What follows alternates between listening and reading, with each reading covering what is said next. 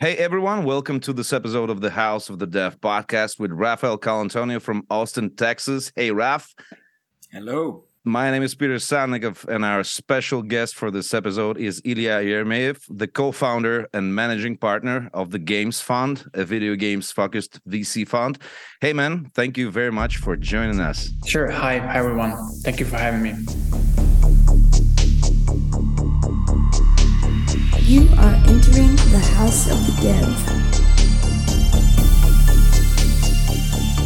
Uh, this time we've got a pretty abstract topic. Who defines the future of games or what defines the future of games? But uh, for the sake of introduction, I've got a little story to tell. Now, about a year ago, we've had uh, Viktor Antonov, the co creator of Dishonored and Half Life 2, on our podcast. Do you remember that, Raphael? Oh, yeah. So Victor told us back then that he's preparing some huge news, and last month it turned out that Victor and his partners have funded a new studio called Eschatology Entertainment, and they are working on a new hardcore game set in the apocalyptic West. And all this became possible because of the funding the studio received from the Games Fund. So yeah, that's that. Thank you, Ilya, for making this Yeah. happen. Yeah. I think everybody's thrilled for the next Sure. game by yeah. Can we speak Yeah, a bit uh, about that? the guys Uh, who's- for starters, I realize you're tired of talking about money, and for everybody out there, there's plenty of videos of Ilya answering all sorts of questions about funding and money. We'll leave a couple of links in the description, okay? So let's put it that way. Funding studios, to me, it sounds like taking responsibility for uh, for the upcoming games and overall landscape of the industry. What's your take on that? And do you feel yourself a person who leads the industry in a certain way? And what is the way that you see necessary for the industry these days? Uh, even how necessary is um, funding for uh, video game startups? and No, no, no, no, we- no, no, no. Of course not. I mean, uh, when you choose uh, which studio you support, you kind of create the, Mhm. the a whole new, you know, vector of uh, creative thinking. Um, you, you support a certain school of thought, maybe, or maybe you put something down cynically.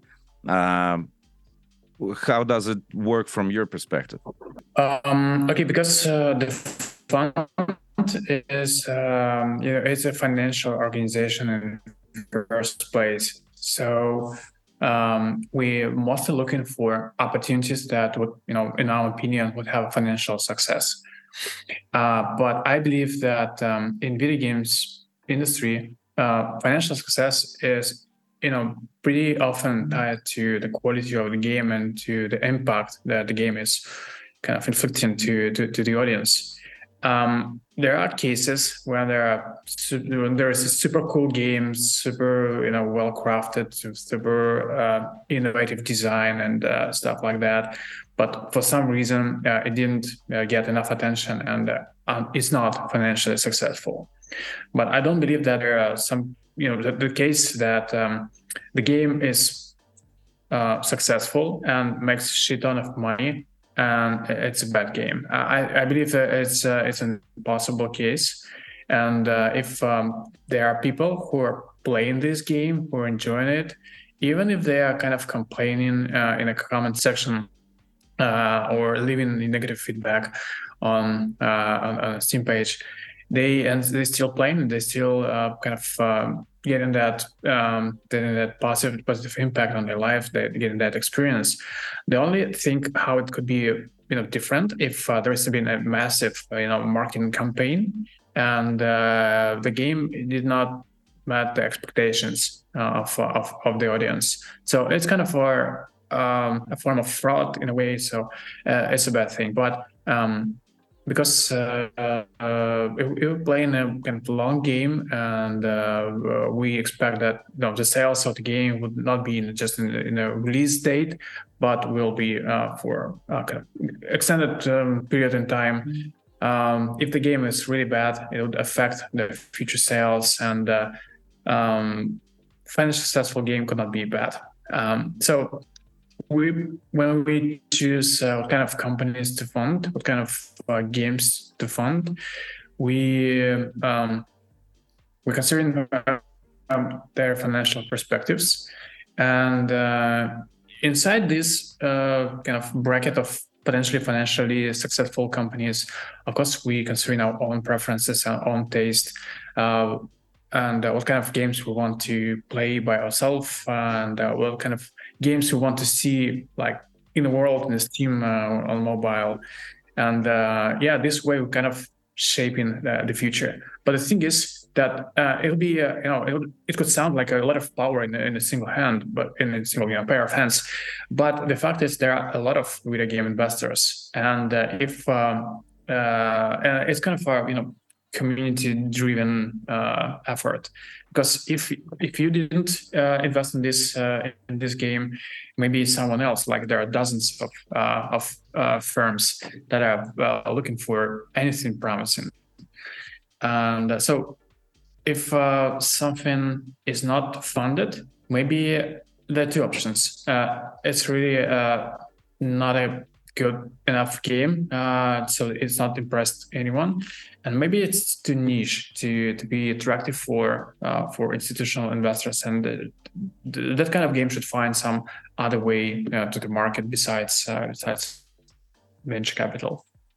It's um it's a complex equation between what the creatives wants to do what people who are going to fund them think will work and what actually works.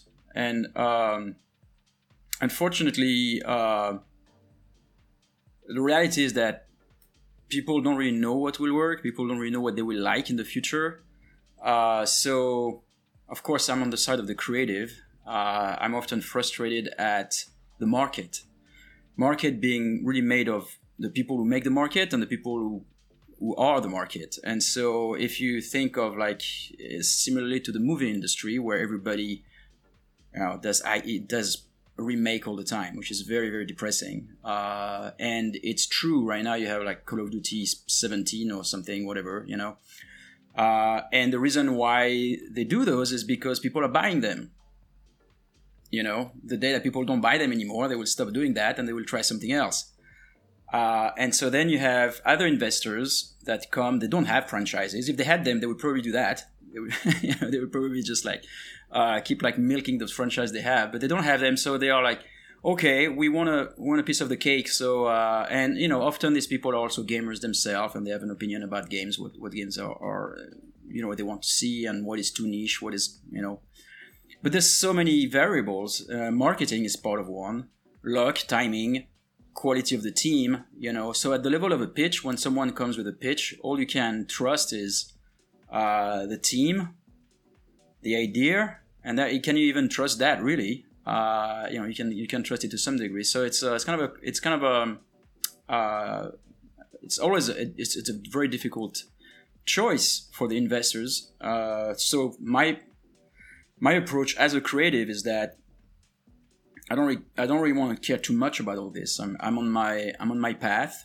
I uh, I believe in what I do. I, I believe in my team. I try to find people who, who like the the tune that I'm singing and they want to be part of that.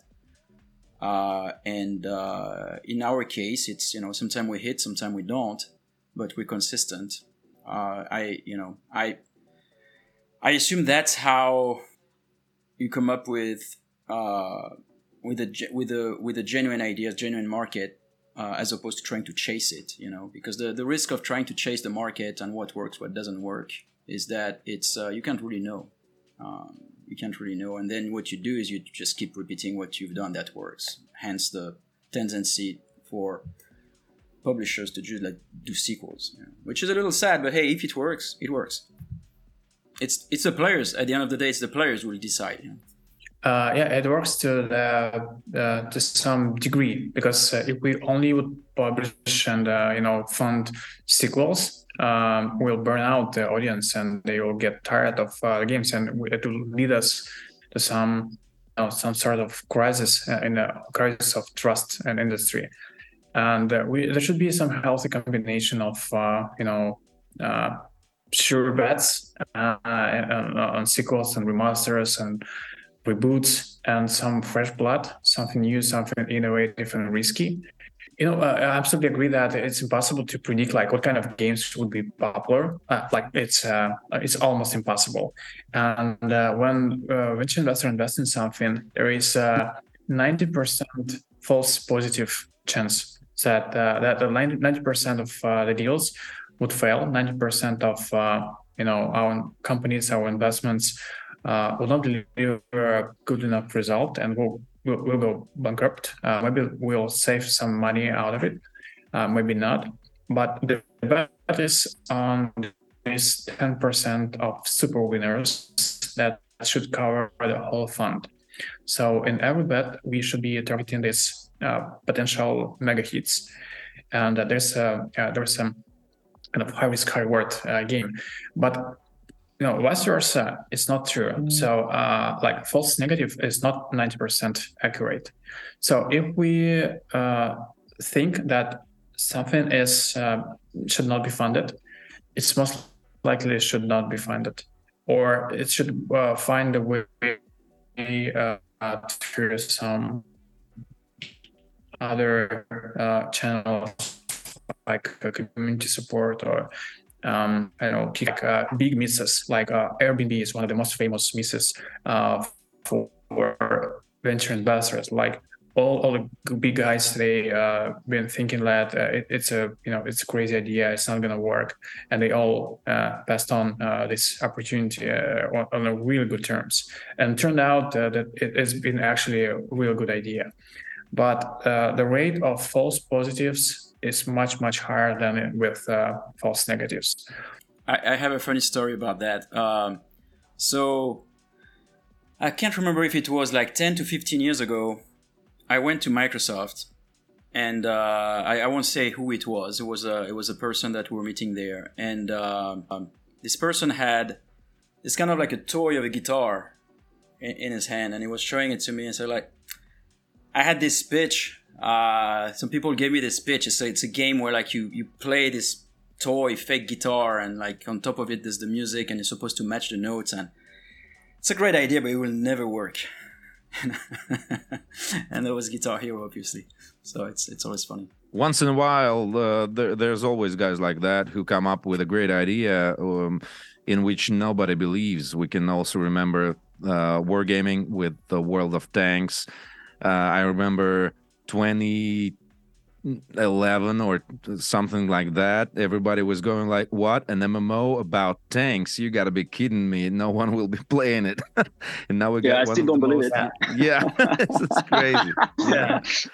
Yeah so uh Raphael, before you said you said an interesting thing about uh, about the people who keep on happily buying uh, annual call of battlefield 17 because uh you know because they want it.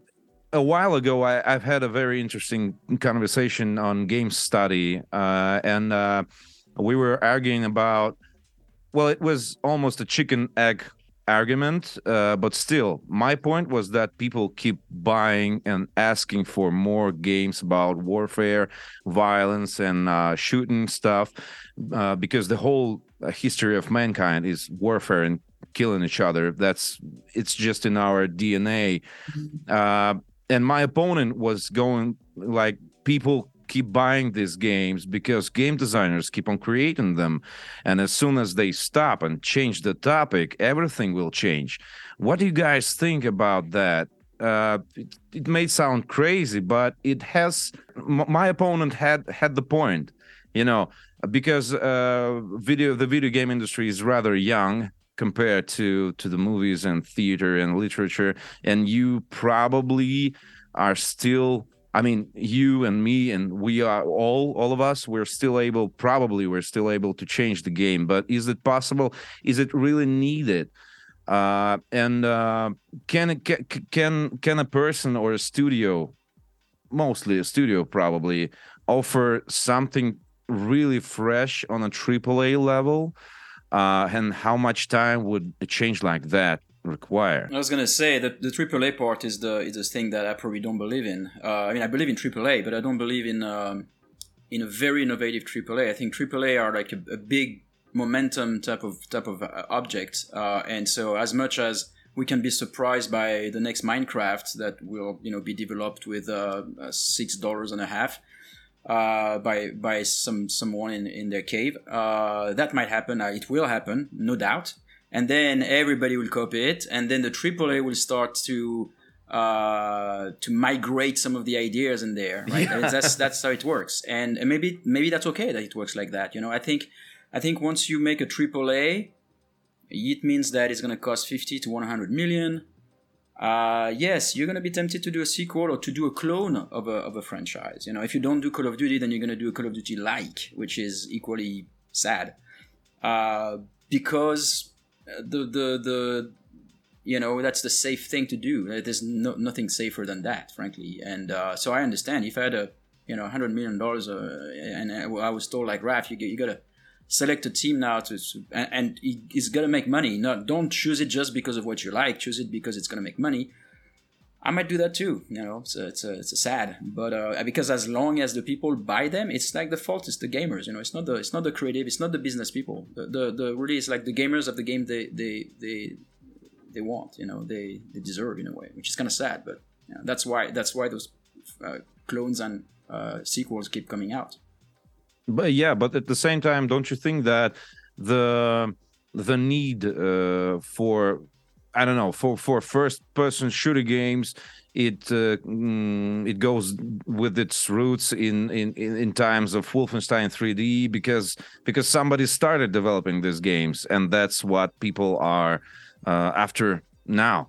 I know it's a, it's a it's a philosophical question. It's kind of yeah, it's a chicken it's and not egg. very yeah, it's, it's, you know. Uh-huh. It's what you're familiar with, and and I think uh, you can see this in in every ways. You know, in every in every consumable, like whether it's movies or, music. I think people are you know they like what they're familiar with, and it's it's whenever you throw at them something a little new, they're like, oh, I don't know about that yet. You know, they are of course they are the tastemakers. They are the they are the people who like innovation and and, and different things.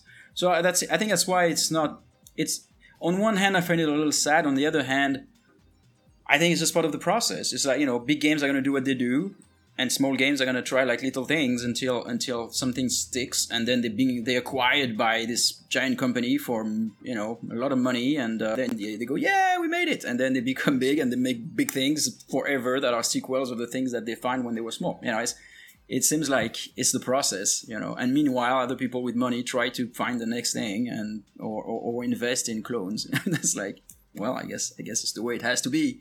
Uh, you know, as long as everybody's happy at the end. That that that part I don't know. Uh, yeah, I agree. But uh, and actually, uh, not that bad. Uh, while we keep finding uh, you know, innovative ideas and uh, you know creators are able to create and have have you know environment to create. And uh, actually i believe that uh, currently we're living in a you know in a time when it's you know it's tremendously easy to create something uh, to because you, you, you don't have any you know technical constraints and the only constraint is in your mind.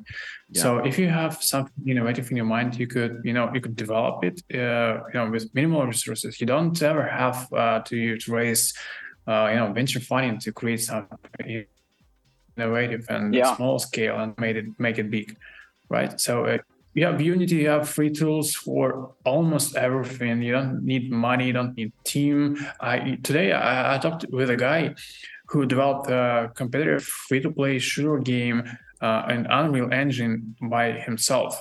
Uh, it looks brilliant and uh, uh, it, it's super innovative. Uh, it's something like um, 30 people against 30 people uh, it's it's a massive uh, massive game, and he developed it like you know one and a half years alone, and it, it's yeah, never been amazing. you know an option years ago.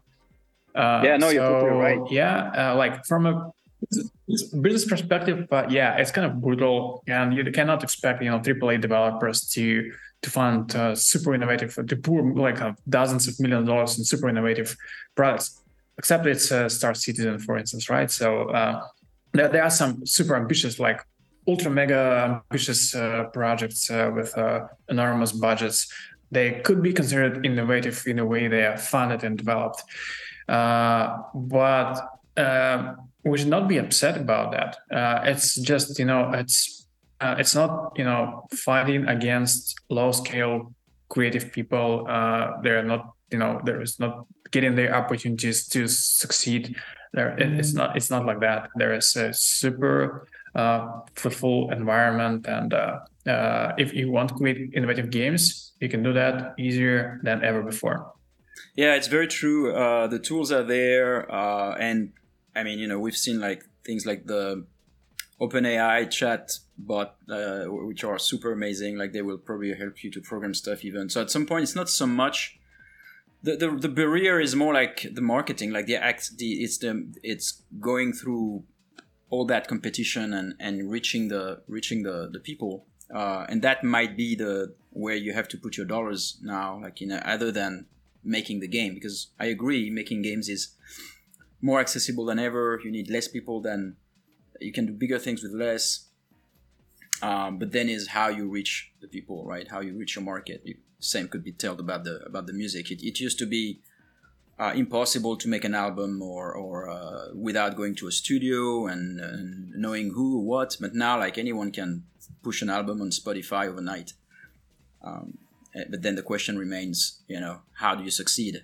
Uh, but if you create something really, really cool and innovative and niche, and you, you know, I know it, it's enough to publish it on on um, on Reddit, and uh, the audience uh, will pick it up. And I never heard about games that are really, really good. And for some reason, they are super underrated.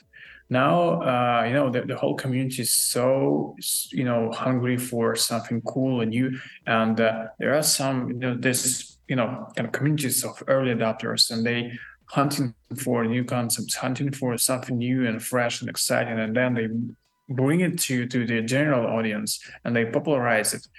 And it's true that uh, it become much more like a competitive landscape, but it wasn't like that before before because uh, we didn't have enough content on, on platforms. And uh, people been you know there is you know only 10 games and you could choose from 10 games and there there, there are your options. And everyone who made barely digestible game barely fun game uh, you know had every every chance to succeed. And now it's competition it's competition of marketing efforts but you could you know you could play guerrilla you, you could hack marketing you could use mm, plurality. And it's not like uh, you know there is only option uh, to succeed to, to make a popular game to you know to sell yourself to the corporation uh, there are influencers there are uh, you know marketing hacks there are variety like one of our com- portfolio companies, uh, uh, a company called uh, Yarvi Games, uh, they developed a game. There have been like four people at start, and uh, then uh, they grew to some larger team. But they developed a game and just published it on um, on App Store, and they've been getting over a quarter million downloads per day from Brazil solely because of its viral effect and uh, at some point they become uh, you know number one app not just a game but an app in, in brazil uh, on uh, android uh, of course it's not a you know it's not a rule and it's not you yeah. cannot you know expect that uh, every time and every game would get that kind of attention that kind of success but it's it, it's kind of signals that it's not impossible even even now if you find something some you know some hole in the market's armor and you you know you stick a dagger in it and uh, get an advantage uh, on, on, a hack that you found.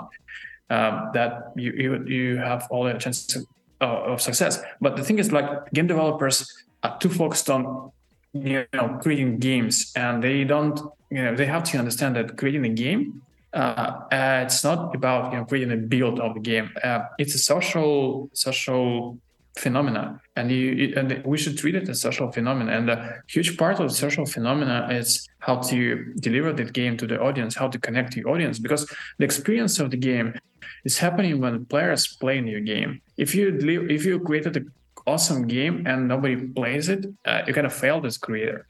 Uh, because uh, the, the, whole magic, the very magic of uh, of this creation, is when someone is experiencing your creation, and uh, and that's why the audience is so important. And that's why you have to pay attention how to you know distribute a game and get it to the audience. Because that's a half of the you know creation process. Speaking about um, the new ideas uh, that we as developers keep uh, on searching for and uh, that gamers are well they say that they're looking for.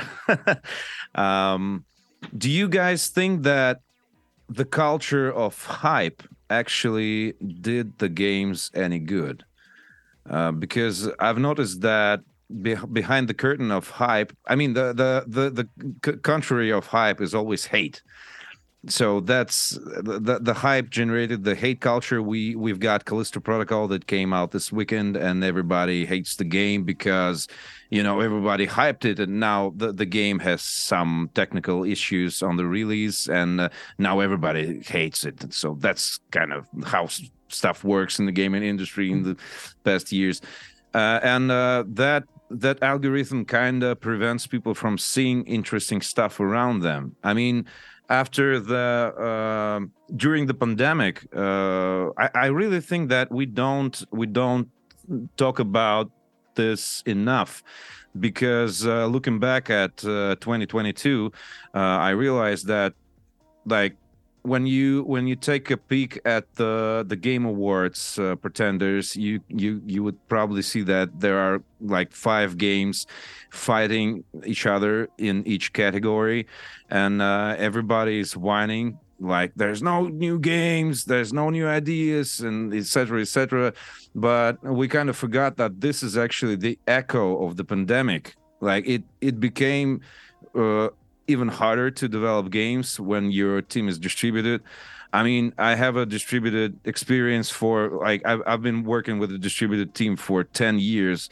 And uh, when the pandemic started, I um, I've noticed how many people, how many managers, uh, um, they they kind of lost their shit because they need to work from their flats without visiting the office, and it, it kind of ruined their day to day life.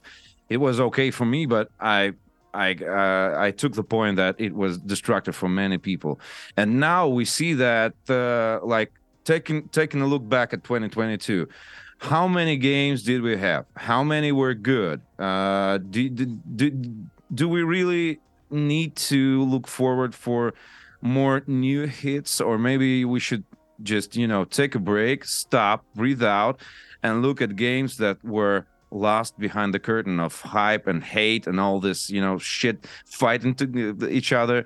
Well, the major thing that I wanted to talk about is actually developing video games after the pandemic, because I'm sure that uh, Raphael has his perspective on this, and uh, I'm sure that Ilya has his perspective too, uh, from you know different points of view. Can we talk about this a bit?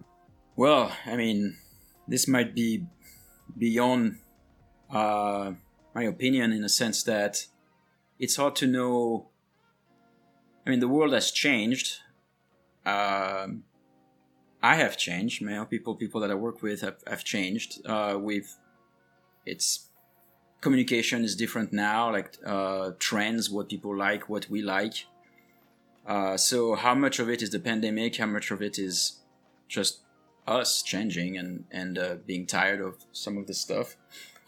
Uh, at the moment, I think for for our part, we are. Uh, it feels pretty good because we're back into working from home, but meeting uh, in person uh, every once in a while, so that uh, you know we gather the entire team on one site, and and those are great moments because it's um, it kind of makes that human link that is so important in creativity that then we can go back to our places and work remotely and still have that kind of like thin thread of, uh, of human connection we had like last time until we need to build it up again and, and meet again in a you know in a hotel together.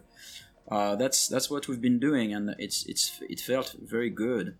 I don't know if it answers your question um, but as far as like the type of games we like to do very very consistent you know uh, we like simulation we like uh, worlds and ex- exploring worlds that are cohesive in, in which players can have tons of experimentation and and um, and authoring of their agency on their on their um, um, experience, and that's that's what we like. Uh, and I don't think that will ever change for us.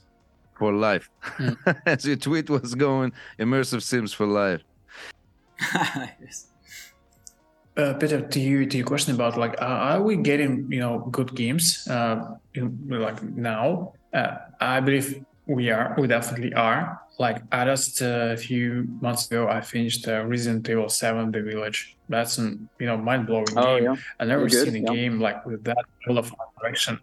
Oh, that's even at this time not that big RE you know fan, but it was something you know amazing. I I, I got a. Are you talking about the seventh or the, the, the eighth? The village. Ah, it's the eighth. Yeah, seven was oh. better. You know, the last one I played was four, I think. Uh, I mean, it's funny because I don't mind sequels in the sense of I I don't mind sequels if they were like one every four years, because then it would feel like oh yeah, I've been waiting. You know, like Zelda does it.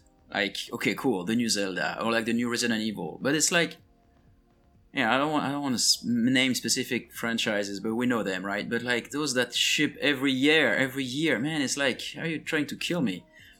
that's, that's so because they the the difference between one year and the next is so little Nah. You're obviously talking about Call of Duty, right? I got you. Am I? Uh, Am I? it's just honestly. Oh, anyway. Yeah. Isn't isn't the latest one a good game? Uh, I think it generated such so Maybe. many uh, you know TikToks uh, with this ghost uh, like sad look. Uh, Maybe, but it it become it becomes such a um, uh, a turn off for me that every year I have to expect this new thing to come out, which is not new. That I I lose interest. Like so, I might be missing out. It might be incredible. Uh, it's just that you know uh, I, I'm just turned off by the idea of like this milking machine. Yeah, and it's super funny. Uh, like we're we're sitting here and whining about the lack of new ideas about the Call of Duty uh, coming out each year, and then the new Call of Duty comes out, and uh, it's like it's a it's another new level of blockbuster shit. It's not just another Call of Duty you you have to expect, Raphael. It's like it sets the record of the sales for the Call of Duty series. I don't know how it works. It sounds crazy every time. every time, like what? Uh, there the so is, that... is there so many new people out there to buy this amount of copies of your new game? Yeah they got they got to not buy something else, right? Yeah. Yeah, it's us who got tired of all the sequels and remasters, but the audience is changing. The audience is growing. There are not just the same people. Not that fast. Not that fast. Like every year. Uh, you know, uh, the not the audience of you know, uh, like PC general audience. The audience of Call of Duty is changing, right? So people have been playing other games, and then uh, they wanted to give it a try, and uh, uh, there was uh, some for some reason they decided to ditch uh, Battlefield or you know uh, play Call of Duty in addition to Battlefield. But the thing is that you know uh, it, it's a decent game. It's set you know sales records. it's its audience keep growing. it's been supported by you know side side projects in the same franchise like Warzone and the Warzone Two, and it's also you know expanded the audience of, of the franchise.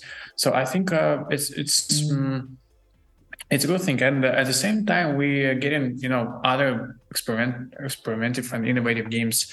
Uh, in addition to Call of Duty, it, it, it's not like we're getting you know Call of Duty instead of other games, but there is uh, um, there is some truth in words of your uh, in, in a uh, words of guide that you mentioned before like people who are engaged in developing call of duty they could be you know they could be creating something else right? So they are hiring top talents hiring top engineers top artists top designers and they forcing them to create the same game over and over again. Uh, and uh, they, if uh, there will be no Call of Duty, they could be you know working on something something else, something creative and something you know RC. The choice of um, art house shit is much wider than even before, ever before. Uh, and uh, if uh, if you're really into that, uh, like you, you get all the freedom and all, all the all the options you can find, uh, you could, uh, and there's unlimited opportunities to find some weird shit in, in, Steam or out of Steam. So I don't think that we you know losing something while getting of Duty.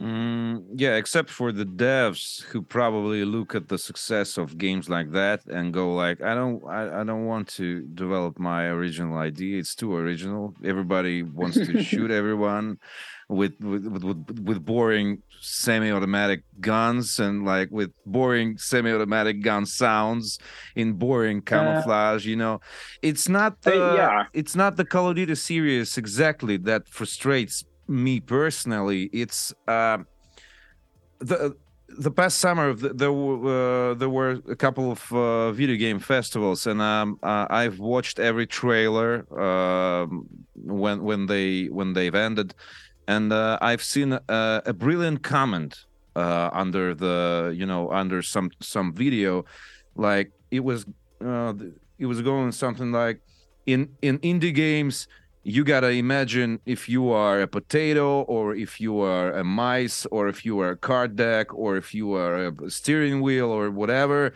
In in AAA games you gotta uh, you gotta imagine what if you have a gun. So it's not the Call of Duty itself. It's the whole paradigm of imagine what if you have a gun. And what after I read this comment I was like man this is this is so true. Like imagine a narrative designer or a writer or or an or a lead artist who develop a world it's a fictional world with cool backstory and the motives of the the, the heroes and the drama and a love story maybe and then uh, somebody walks into a room and goes like now give the gun. Just give him the gun. And it it kind of it kind of it, it puts down all the rest in the game does really ma- do, do, really many things um, matter to a player when he has well, a gun? Uh, it's true, but I mean, uh, look, there there are some big AAA games where you have a gun and that are deeper than just that, right? And and uh, just to name a few, the Fallout's. Yeah, yeah, you have sports, but if you have a gun, like you have like old, you know, some interesting RPGs, like uh, like the Fallout franchise, or uh, or you know, hopefully, uh, maybe the next Deus Ex or whatever, uh, where you have guns and you please. can. Yeah, and you can now. do more than just killing people. You know, uh, I mean that's what we tried with things like Dishonored and Prey. You had guns, but and it was in the AAA realm. But you're right. Yeah, I mean, as soon as you give a gun, uh yeah, most most uh, most of the action is gonna is gonna be around that, around what you what can you do with a gun, and there's not much other than shooting at people. Yeah, it's true. Uh, you know, there is kind of an anecdote. Like uh, there are three types of games, three types of games, right? First one, you shoot boys shooting things. Second one, oh, it's a metaphor for depression. Third one is Nintendo games. So that's like you could uh, uh, choose one option, and uh, every game could fall into one of the categories. Uh, but yeah, uh, that's true. Like but uh, even if with a gun, you could tell, uh, you know, compelling story like uh, take uh, Max Payne one and two, right? So despite that, there have been a lot of shootings. Why not three, uh, man? The whole, the whole... Hold on a second. Why not Max Payne three? I I hate how they changed the main character, like uh, no. like bold Max Payne Hawaiian oh, T-shirt. Oh, no, I... you can't. All right. yeah, I, I've been Exit the depressed by uh, Max Payne. You know, there is there is one aspect to uh, the AAA industry. I mean, the, the which which might be which might compete in other ways that is not necessarily creative.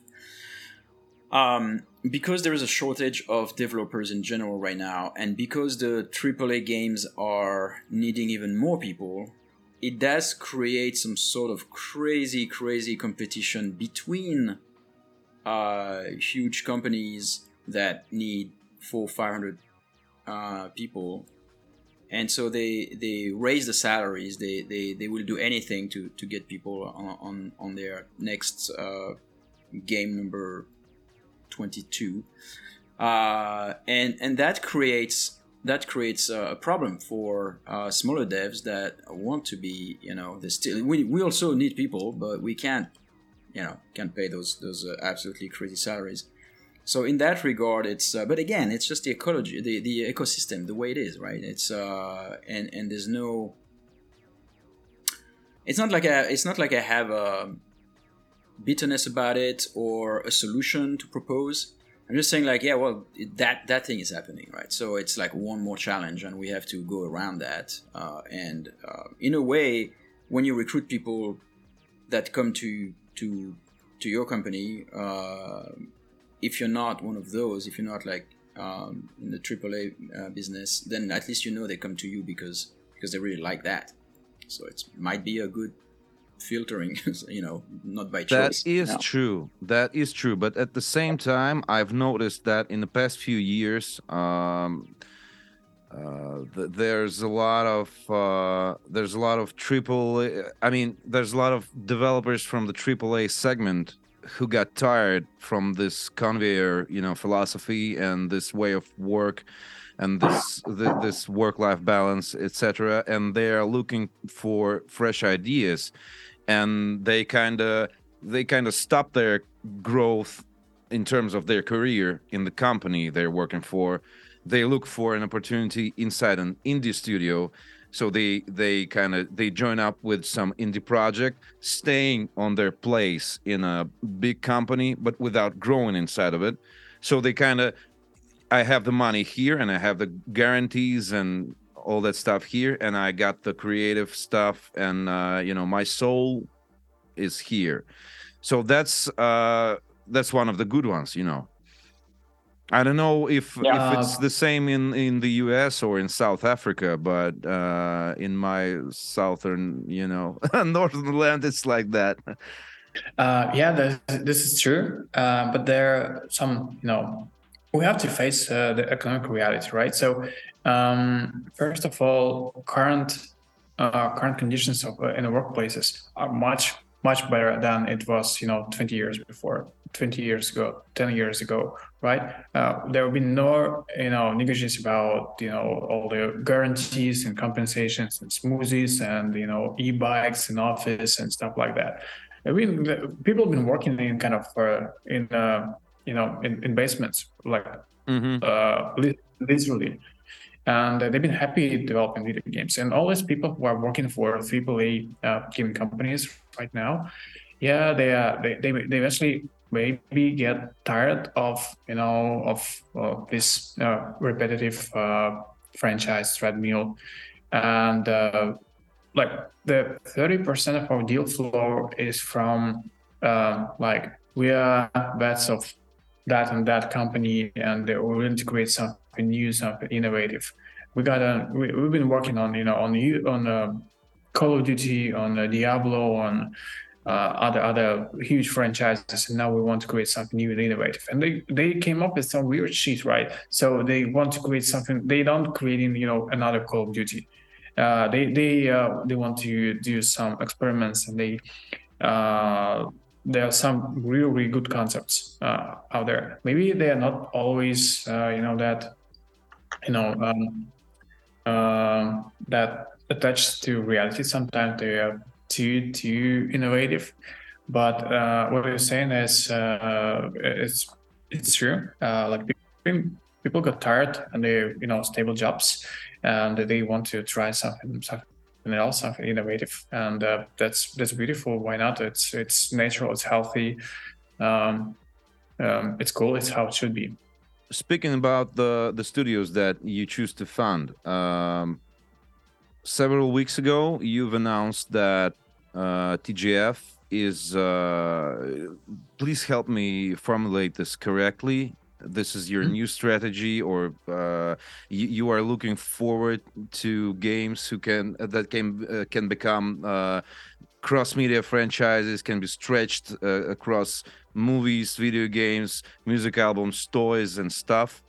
Can we talk about that? Is that is that something that uh, the devs outside the AAA segment should really uh, look at, or is that not their headache?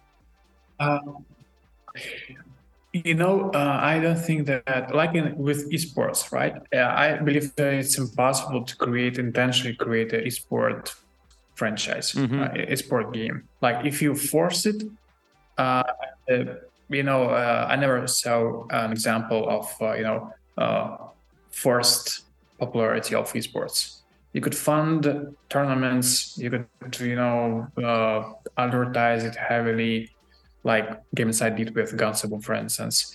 And if uh, the, the franchise is not picked up by the audience, uh, you, you just pour your money in the adult speed, and that, that Yeah, it's be- all about community. and uh, so I think, I think uh, it's um, it's the same thing with uh, like franchise forming uh, IPs and uh, and uh, and games. You cannot predict that this exact game would create a franchise and you then will you know shoot movies and launch a TV series on Netflix and then write an album with uh, some I don't know uh, with Imagine Dragons and uh, uh, that, that how we would expand. But at least there should be a possibility for that, right? So if uh, there are some similar opportunities, and in one opportunity there isn't, there is potential for IP forming, for franchise forming, and we kind of see that uh, if um, if uh, they succeed, their potential uh, that the lore is you know is cool and innovative and it's um, kind of original that could be um, that could be used in some different forms of media. So if uh, that, that should be uh, like it obviously would be beneficial, like in uh, in Hello Neighbor, in Om Nom, in uh, Among Us, in in uh, in uh, Minecraft and other uh, companies. They not been intentionally uh, you know created to, to become a franchise outside of the game, but when it all, but we're here, we're not like uh, 10 years ago and now we see some kind of patterns. And these games have something in common. And if you see the exact pattern in some future potential opportunity. And we believe that okay these these, these characters are huggable. They they could become you know cute and popular among kids. Like we consider that as an as a pros uh, when, when we you know deciding should be invested in this company or not. And uh, if there is some you know general high fantasy without any you know new uh, new ideas it's obvious that it's almost uh, have no chances to create a new franchise Mhm. and uh, nobody would you know write books uh, based on this on, the, on this game and something like that um yeah so I, I i wouldn't say that it's kind of a new strategy it's kind of a uh, new insight that we got. Like, uh, if uh, there is a potential to create a like multi-platform, multimedia IP, that would be good. That would be good, and people should you know consider that when we decide what they what what to start in development. If they want to Raphael, have a I suddenly recalled that I actually have two Dishonored novels right there. Oh yeah. yeah. Nice. So speaking of which, uh, can you relate to that? Uh, were you were you trying to I don't know control in some way how Dishonored uh, gets bigger than just a video game? What what was your you know uh, your point of view on that back in the day? Yeah. No, now? there was.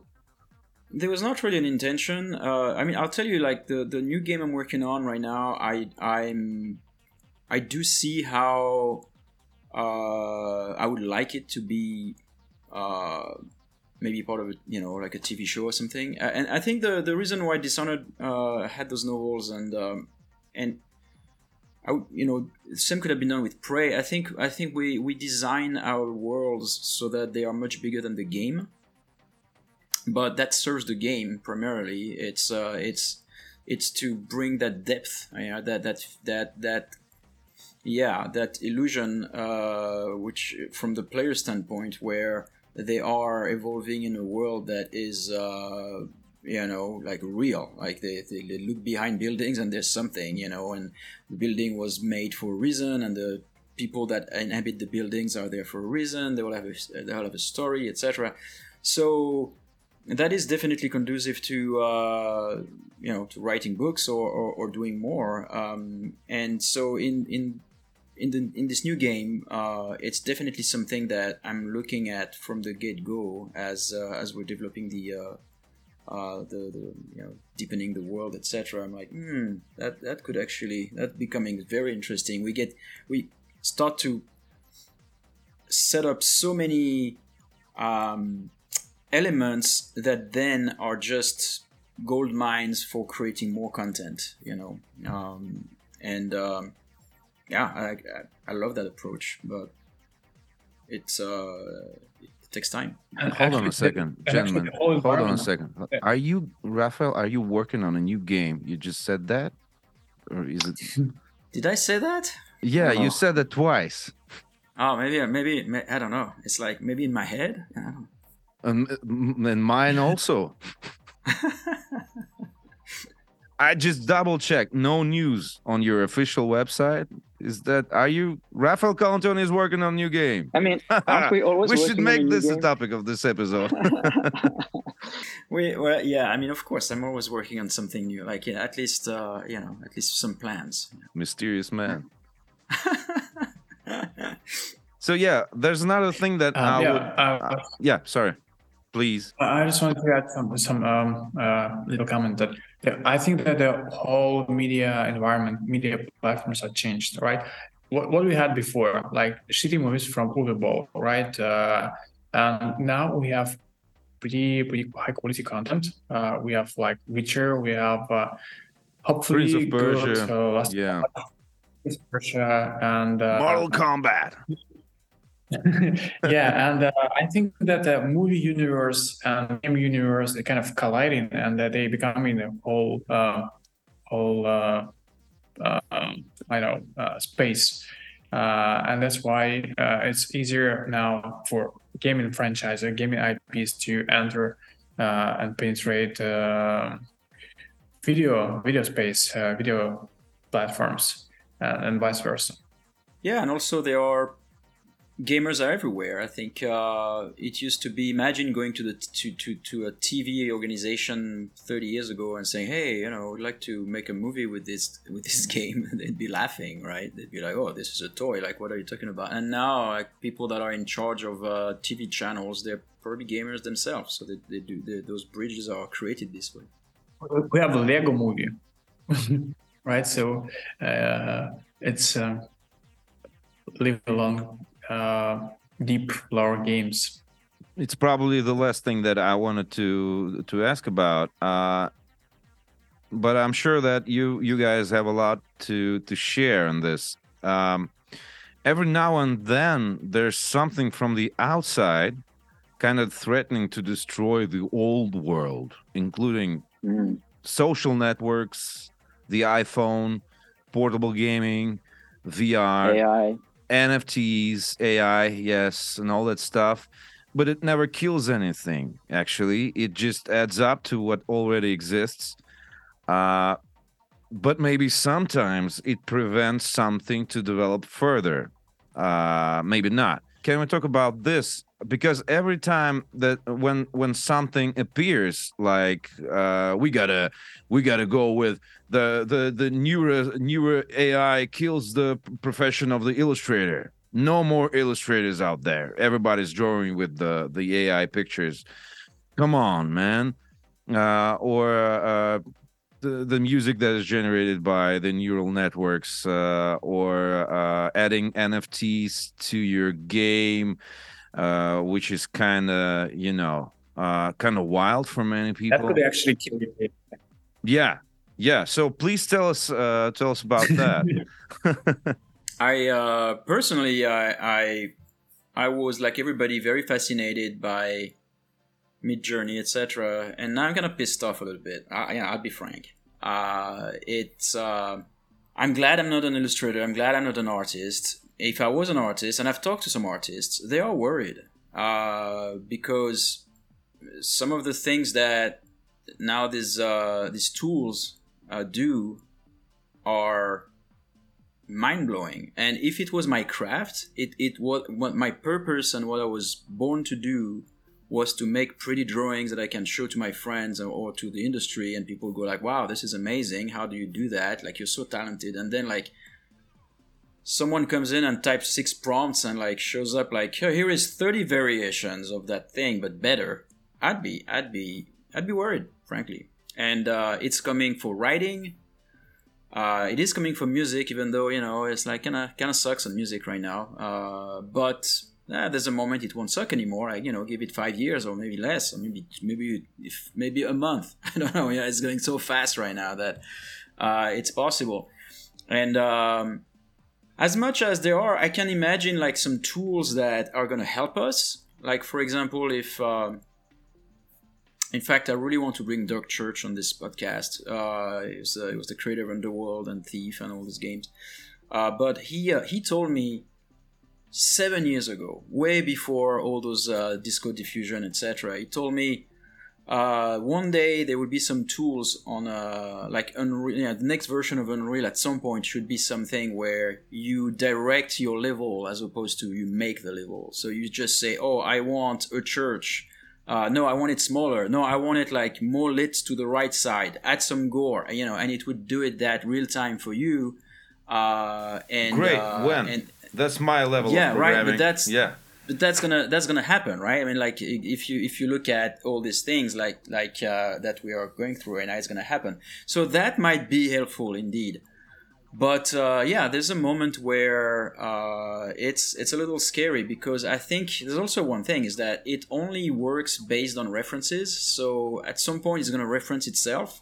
Uh, Midjourney is going to start to uh, be influenced by other things that have been made by Midjourney. So it's the snake that eats its own tail at some point. So I don't really know where that's going. Uh, I'm I was fascinated at first, and now I'm like kind of scared about it. Like not scared, but like I'm I'm a little uh, uh, well. Let's be you know let's be honest. It's gonna be uh, it's gonna be rough. Like if now there's a way for me to generate uh, a thousand portraits for my next game, for example, uh, or faces directly, you know, uh, just by hey, hit this button and choose the ones you want to keep. Oh, I'm making it more look like this or that, or like longer hair, please, or whatever. And I'll be like, well, that's fun, that's great, but it probably kills someone's job out there. Uh, and it's not about for those people who do those things. It's not about just them using it now because it changes entirely their paradigm uh, and their purpose and, and what they what how they relate to the world. So uh, I yeah, I'm nervous about it, but I'm you know that's all I'm saying. Um, I, I agree that it's kind of uh, scary for like uh, like it's it's mind blowing what what you could get uh, from these uh, neural networks right now, and uh, you're absolutely right that it could change in a month because a month ago we had a like mediocre results that that would not you know uh, that you could not use in your real projects. And now the Midjourney version number four got released, and we have a stable diffusion models, and you actually can get uh, and, and use it right away uh, without, with minimal to none uh, modification in a, in by in Photoshop by real artists. But um, I'm not that scared about you know the jobs. Like if you're scared about the jobs of artists, uh, we should be scared about jobs for you know taxi drivers or uh, like machine operators that would eventually be replaced by you know intelligent machines like self-driving cars and stuff like that. Uh, I think that's natural way of things, and it's inevitable. And the only way how to prevent that is to you know to get into Luddism and fight the progress uh, and you know you know try to stay uh, in, in nature and uh, and uh, reject all the progress. Uh, I'm on my way. that- but uh, the thing is, um, like talented artists, as I mentioned, uh, the, all these models they need some guidance, some references, and it's a power of mind. It's like uh, you don't have to have a crafting skill, like actual drawing skill, but you still have to have an imagination to come up with a uh, right prompt to guide the neural, neural network uh, the right way. And the point when even that would become you know obsolete and unnecessary is when the, all the content would be you know personally crafted to exact user and they will reflect their own uh, perceptions and every player will become a kind of co-creator of, of the experience there so there will be no middleman of designers so you would become someone would design a you know algorithm, and every player would become a, uh, kind of uh, will, will take a part uh, in in a, in a play. Um, but right now, uh, it will get rid of technical skill people, like people who not just not, not think but recreate uh, and uh, render render stuff. But like what what frightened frightened me it's like a you know there's um all, all the content created by Midjourney. It looks beautiful until you you know gives a real good look, uh, and it, it's kind of it's it's creepy, uh, and all the all the details are creepy. It kind of are trying to you know mimic to real objects, and when you kind of understand that, it gives me shivers. Uh, I don't like it's kind of hallucination. Uh, it's uh, it's uh, not normal. It's uh, it's not okay to, to look you know for a long time into that art, and uh, maybe uh, I I know I never heard or saw a finished product entirely created by neural networks, and the music is a, it's a good example because you know algorithmic music is boring. It, it's uh, it's not fun. It's not creative. It's not pleasant to hear. I, I, I don't know who ever listens uh, you know to generative music except for like lo-fi for studying and stuff like that. Uh, you cannot create queen or aerosmith or uh, I, I don't know kendrick lamar uh, you know uh, by algorithm you will uh, probably be, some, able you know, to human... do that stuff with algorithms, but you were right when you were saying that you still need a live person with taste, knowledge, and at least some sort of education uh, to to to write something down that prompt. And uh, the the phenomenon of art is that you know a, a, living being creates something artificial be it a world of music fantasy or a world of literature fantasy or whatever else. Uh, i just don't think that um, something artificial created by another artificial thing will really become something groundbreaking. It is useful it will be useful and uh, i agree with you ilya in that uh, science fiction uh, you know hypothesis that in 30,000 years every user will get his own experience generated by something uh, without you know without the need to buy anything on steam or app store. But that's that's ahead of us. At that point nobody will ever worry about that shit anymore. It, it's just you know, maybe maybe it's not that far. Maybe it's maybe maybe we are seeing it happen right now. And and if we are, maybe I think then it means that the humans will have win the game. Which, if you think about it from like what we've tried to do since day one, which is inventing the wheel so that now you don't have to push things, and then digging wells so that you don't have to go get the water to the river, putting some pipes to the to the sink to your kitchen and then like having it just there. And, and, what we want is like to do the least as possible and have everything automated for us right? And so like we will win that by just being just receiving content all day long not having to work anymore. And then that will be the re- the restarts of the cycle will just like it's and as maybe we're on the third cycle of the simulation already you know? Because it's uh it, it's life won't be very fun when it's that it's a singularity. Will be will be 100% time connected to the random content generated by your own mind seed. Yeah. But the content constant, constantly. And that that'll be a nightmare something like an event horizon horizon i, I saw. Uh, well at least uh, nobody will ever uh, whine about how hard yeah. it is to create art again. Yeah yeah it would be yeah it'd be the end hey, you know, we have there's gonna be an end to the game anyway at some point. yeah. It was really it was really nice to see you, Raphael. Uh, as always, great to see you, man, Ilya. Yeah, thank you guys. Thank you. Thank you guys. You have a nice one. You bye too, bye. thank you. Thank you. Yeah. Bye bye. Bye.